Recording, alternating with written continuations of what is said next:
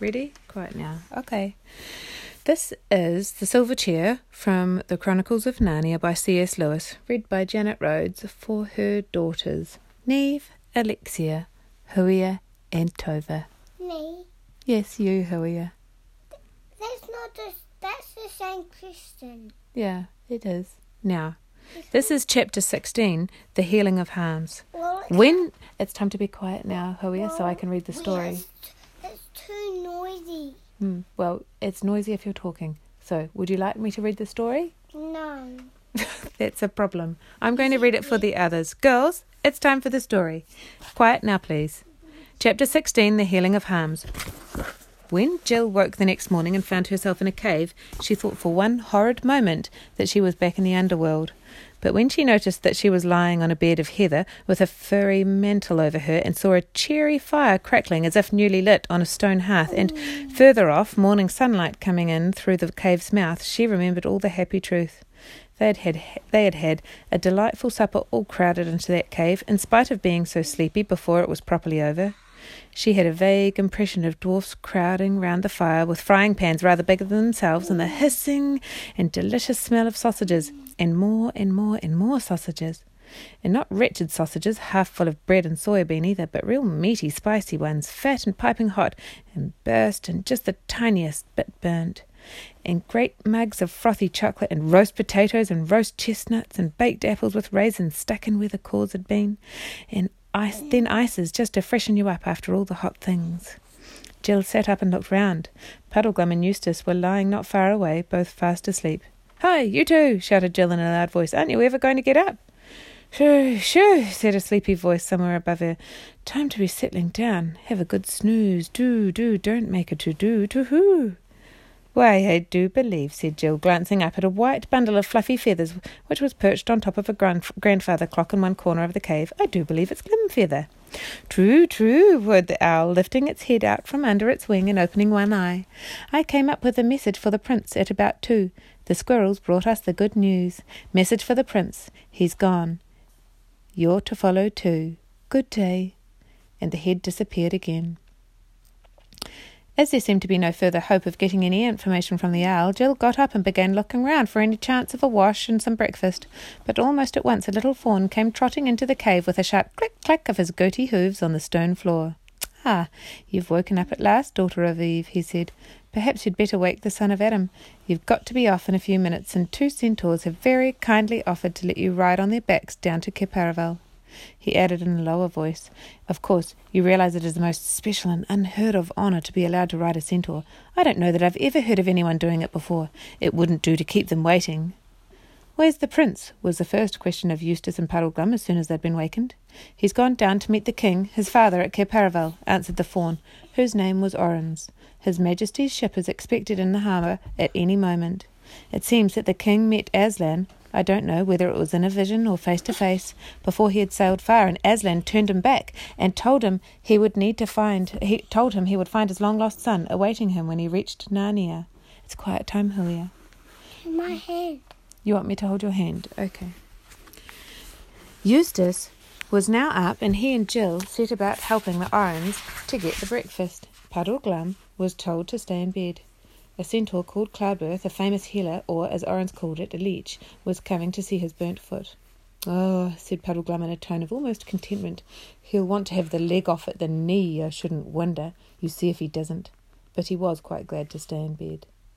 Breakfast was scrambled eggs and toast, and Eustace tackled it just as if he had not had a very large supper in the middle of the night. I say, son of Adam, said the fawn, looking with certain a certain awe at Eustace's mouthful. There's no need to hurry quite so dreadfully as that. I don't think the centaurs have fin- quite finished their breakfasts yet. Then they must have got up very late, said Eustace. I bet it's after ten o'clock. Ah, no, said Orruns. They got up before it was light. Then they must have waited the dickens of a time for breakfast, said Eustace. No, they didn't, said Orruns. They began eating the minute they woke. Golly, said Eustace. Do they have a very big breakfast? Chicken? Hmm? Why, son of Adam, don't you understand? A centaur has a man's stomach and a horse stomach, and of course both want breakfast. So first of all, he has porridge and pavenders and kidneys and bacon and omelette and cold ham and toast and marmalade and coffee and beer. And after that, he attends to the horse part of himself by grazing for an hour or so and finishing up with a hot mash, some oats, and a bag of sugar. That's why it's such a serious thing to ask a centaur to stay for the weekend. A very, a very serious thing indeed. At that moment there was the sound of horse hooves tapping on rock from the mouth of the cave, and the children looked up. The two centaurs, one with black and one with a golden beard flowing over their magnificent bare chests, stood waiting for them, bending their heads a little so as to look into the cave. Then the children became very polite and finished their breakfast very quickly. No one thinks a centaur funny when he sees it. They are solemn, majestic people, full of ancient wisdom which they learn from the stars, not easily made either merry or angry but their anger is terrible as a tidal wave when it comes. Goodbye, dear Puddleglum, said Jill, going over to the Marshwiggles bed. I'm sorry we called you a wet blanket. So am I, said Eustace. You've been the best friend in the world. And I do hope we'll meet again, added Jill. Not much chance of that, I should say, replied Puddleglum. I don't reckon I'm very likely to see my old wigwam again either. And that prince, he's a nice chap, but do you think he's very strong? Constitution ruined with living underground, I shouldn't wonder. Look at this. Look, this looks the sort that might go off any day. Puddleglum, said Jill, you're a regular old humbug. You sound as doleful as a funeral, and, and I believe you're perfectly happy. You talk as if you were afraid of everything, when you're really as brave as as a lion. Now, speaking of funerals, began Puddleglum, but Jill, who heard the centaurs tapping with their hooves behind her, surprised him very much by flinging her arms round his thin neck and kissing his muddy looking face, while Eustace wrung his hand. Then they both rushed away to the centaurs, and the Marshwiggle, sinking back on his bed, remarked to himself, Well, I wouldn't have dreamt of her doing that, even though I am a good looking chap. to ride on a centaur is, no doubt, a great honour, except Jill and Eustace. Uh, there is probably no one alive in the world today who has done it, but it is very uncomfortable, for no one who valued his life would suggest putting a saddle on a centaur, and riding bareback is no fun, especially if, like Eustace, you have never learned to ride at all. The centaurs were very polite in a grave, gracious, grown up kind of way, and as they cantered through the Narnian woods, they spoke without turning their heads telling the children about the properties of herbs and roots, the influences of the planets, the nine names of Aslan with their meanings, and things of that sort. But however sore and jolted the two humans were, they would now give anything to have that journey over again, to see those glades and slopes sparkling with the previous night's snow, to be met by rabbits and squirrels and birds that wished you good morning, to breathe again the air of Narnia and hear the voices of the Narnian trees. They came down to the river, flowing bright and blue in winter sunshine, far below the last bridge, which is at the snug, red roofed little town of Beruna, and were ferried across in a flat barge by the ferryman, or rather by the ferry wiggle, for it is Marshwiggles who do most of the watery and fishy kinds of work in Narnia. Hmm. And when they had crossed, they rowed along the south bank of the river and presently came to Cair itself and at that very moment of their arrival they saw that same bright ship which they had seen when they first set foot in Narnia, gliding up the river like a huge bird. All the court were once more assembled on the green between the castle and the quay to welcome King Caspian home again. Rilian, who had changed his black clothes and was now dressed in a scarlet cloak over silver mail, stood close to the water's edge, bareheaded, to receive his father and the dwarf Trumpkin sat beside him in his little donkey chair. The children saw there would be no chance of reaching the prince through all that crowd, and anyway, they now felt rather shy. So they asked the centaurs if they might go on sitting on their backs a little longer and thus see everything over the heads of the courtiers, and the centaurs said they might. A flourish of silver trumpets came over the water from the ship's deck. The sailors threw a rope. Rats, talking rats, of course, in Marshwiggles, made it fast ashore, and the ship was warped in. Musicians, hidden somewhere in the crowd, began to play a solemn, triumphant music, and soon the king's galleon was alongside, and the rats ran the gangway on board her. Jill expected to see the old king come down it, but there appeared to be some hitch. A lord with a pale face came ashore and knelt to the prince and to Trumpkin. The three were talking with their heads close together for a few moments but no one could hear what they said. The music played on, but you could feel that everyone was becoming uneasy. Then four knights, carrying something and going very slowly, appeared on deck. When they started to come down the gangway, you could see what they were carrying. It was the old king on a bed, very pale and still. They set him down. The prince knelt beside him and embraced him. They could see King Caspian raising his hand to bless his son, and everyone cheered. But it was a half hearted cheer because they all felt that something was going wrong. Then suddenly the king's head fell back upon his pillows. The musicians stopped and there was a dead silence. The prince, kneeling by the king's bed, laid down his head upon it and wept. There were whisperings and goings to and fro. Then Jill noticed that all who wore hats, bonnets, helmets, or hoods were taking them off, Eustace included. Then she heard a rustling and a flapping noise up above the castle. When she looked, she saw that the great banner with a golden lion on it was being brought down to half mast. And after that, slowly, mercilessly, with wailing strings and disconsolate blowing of disconsolate blowing of horns, the music began again. This time a tune to break your heart. They both slipped off their centaurs, who took no notice of them. I wish I was at home, said Jill. Eustace nodded, saying nothing, and bit his lip. I have come, said a deep voice behind them. They turned and saw the lion himself, so bright and real and strong that everything else began at once to look pale and shadowy compared with him and in less time than it takes to breathe, Jill forgot about the dead king of Narnia and remembered only how she had made Eustace fall off the cliff and how she had helped to muff nearly all the signs and about all the snapping and quarrelling. And she wanted to say, I'm sorry, but she could not speak. Then the lion drew them towards him with his eyes and bent down and touched their pale faces with his tongue and said, Think of that no more. I will not always be scolding. You have done the work for which I sent you into Narnia. Please, Aslan, said Jill, may we go home now? Yes, I have come to bring you home, said Aslan.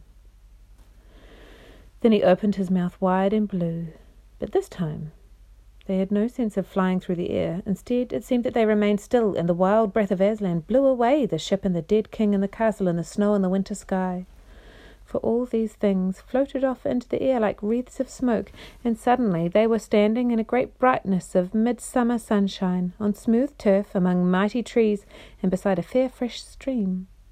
And then they saw that they were once more on the mountain of Aslan, high up above and beyond the end of that world in which Narnia lies. But the strange thing was that the funeral music for King Caspian still went on, though no one could tell where it came from. They were walking beside the stream, and the lion went before them, and he became so beautiful, and the music so despairing, that Jill did not know which of them it was that filled her eyes with tears. Then Aslan stopped, and the children looked into the stream, and there, on the golden gravel of the bed of the stream, lay King Caspian, dead, with water flowing over him like liquid glass. His long white beard swayed in it like waterweed, and all three stood and wept. Even the lion wept, great lion tears, each tear more precious than the earth would be if it was a single solid diamond. And Jill noticed that Eustace looked neither like a child crying nor like a boy crying and wanting to hide it, but like a grown up crying.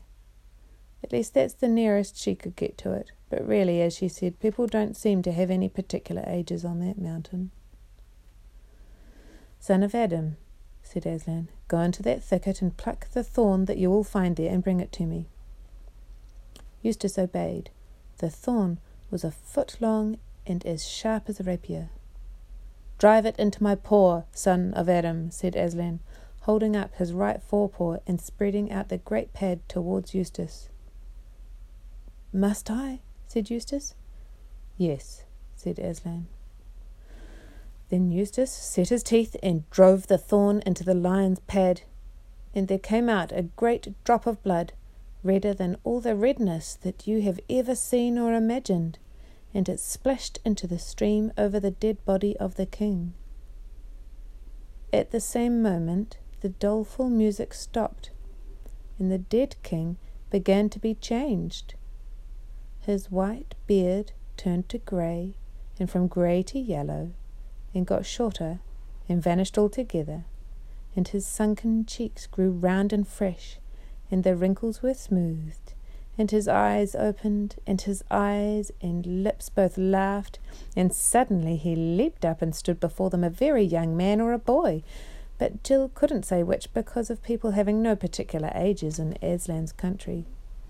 Even in this world, of course, it is the stupidest children who are most childish, and the stupidest grown ups who are the most grown up. And he rushed to Aslan and flung his arms as far as they would go around the huge neck, and he gave Aslan the strong kisses of a king, and Aslan gave him the wild kisses of a lion. At last, Caspian turned to the others he gave a great laugh of astonished joy. Why, Eustace, he said, Eustace! So you did reach the end of the world after all. What about my second best sword that you broke on the sea serpent? Eustace made a step towards him eh, with both hands held out, and then drew back with a somewhat startled expression. Look here, I say, he stammered. It's all very well, but aren't you? I mean, didn't you? Oh, don't be such an ass, said Caspian. But, said Eustace, looking at Aslan, Hasn't he uh, died?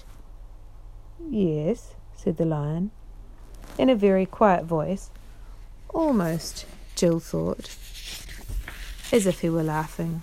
He has died. Most people have, you know. Even I have. There are very few who haven't. Ah, said Caspian. I see what's bothering you. You think I'm a ghost or some nonsense. but don't you see? I would be that if I appeared in Narnia now, because I don't belong there any more. But one can't be a ghost in one's own country. I might be a ghost if I got into your world, I don't know. But I suppose it isn't yours either now you're here. A great hope rose in the children's hearts, but Aslan shook his shaggy head. No, my dears, he said. When you meet me here again, you will have come to stay. But not now. You must go back to your own world for a while. Sir, said Caspian, I've always wanted to have just one glimpse of their world. Is that wrong? You cannot want wrong things any more now that you have died, my son, said Aslan, and you shall see their world for five minutes of their time. It will take no longer for you to set things right there. Then Aslan explained to Caspian what Jill and Eustace were going back to, and all about Experiment House. He seemed to know it quite as well as they did. Daughter, said Aslan to Jill, pluck a switch off that bush. She did and as soon as it was in her hand, it turned into a fine new riding crop. Now, sons of Adam, draw your swords, said Aslan, but use only the flat, for it is cowards and children, not warriors, against whom I send you. Are you coming with us, Aslan? said Jill. They shall see only my back, said Aslan. He led them rapidly through the wood, and before they had gone many paces, the wall of Experiment House appeared before them. Then Aslan roared so that the sun shook in the sky and thirty feet of the wall fell down before them. They looked through the gap, down into the school shrubbery and onto the roof of the gym, all under the same dull autumn sky which they had seen before their adventures began. Aslan turned to Jill and Eustace and breathed upon them and touched their foreheads with his tongue. Then he lay down amid the gap he had made in the wall and turned his golden back to England his lordly face towards his own lands. At the same moment, Jill saw figures whom she knew only too well running up through the laurels towards them. Most of the gang were there Adela Pennyfather and Cholmondeley Major, Edith Winterblott, Spotty Sorner, Big Bannister, and the two loathsome Garrett twins. But suddenly they stopped. Their faces changed, and all the meanness, conceit, cruelty, cruelty, and sneakishness almost disappeared in one single expression of terror, for they saw the wall fallen down and a lion as large as a young elephant lying in the gap, and three figures in glittering clothes with weapons in their hands rushing down upon them. For with the strength of Aslan in them, Jill plied her crop on the girls, and Caspian and Eustace plied the flats of their swords on the boys so well that in two minutes all the bullies were running like mad, crying out, Murder! Fascists! Lions! It isn't fair! And then the head, who was, by the way, a woman, came running out to see what was happening, and when she saw the lion and the broken wall and Caspian and Jill and Eustace, whom she quite failed to recognise, she had hysterics and went back to the house and began ringing up the police with stories about a lion escaped from a circus and escaped convicts who broke down walls and carried drawn swords. In the midst of all this fuss, Jill and Eustace slipped quietly indoors and changed out of their bright clothes into ordinary things, and Caspian went back into his own world. And the wall, at Aslan's word, was made whole again. When the police arrived and found no lion, no broken wall, and no convicts, and the head behaving like a lunatic, there was an inquiry into the whole thing. And in the inquiry, all sorts of things about Experiment House came out, and about ten people got expelled. After that, the head's hmm. friends saw that the head was no use as a head, so they got her made into an inspector to interfere with other heads. And when they found out that she wasn't much good at even that, they got her into Parliament, where she lived happily ever after. Eustace, buried his fine clothes secretly one night in the school grounds. But Jill smuggled hers home and wore them at a fancy dress ball the next holidays. And from that day forth, things changed for the better at Experiment House, and it became quite a good school. And Jill and Eustace were always friends. But far off in Narnia, King Rilian buried his father, Caspian the Navigator, tenth of that name, and mourned for him. He himself ruled Narnia well, and the land was happy in his days, though Puddleglum, whose foot was as good as new in three weeks, often pointed out that bright mornings brought on wet afternoons, and that you couldn't expect good times to last. The opening into the hillside was left open, and often in hot summer days, the Narnians go in there with ships and lanterns to, down to the water and sail to and fro, singing on the cool, dark underground sea, telling each other stories of the cities that lie fathoms deep below. If you ever have the luck to go to Narnia yourself, do not forget to have a look at those caves.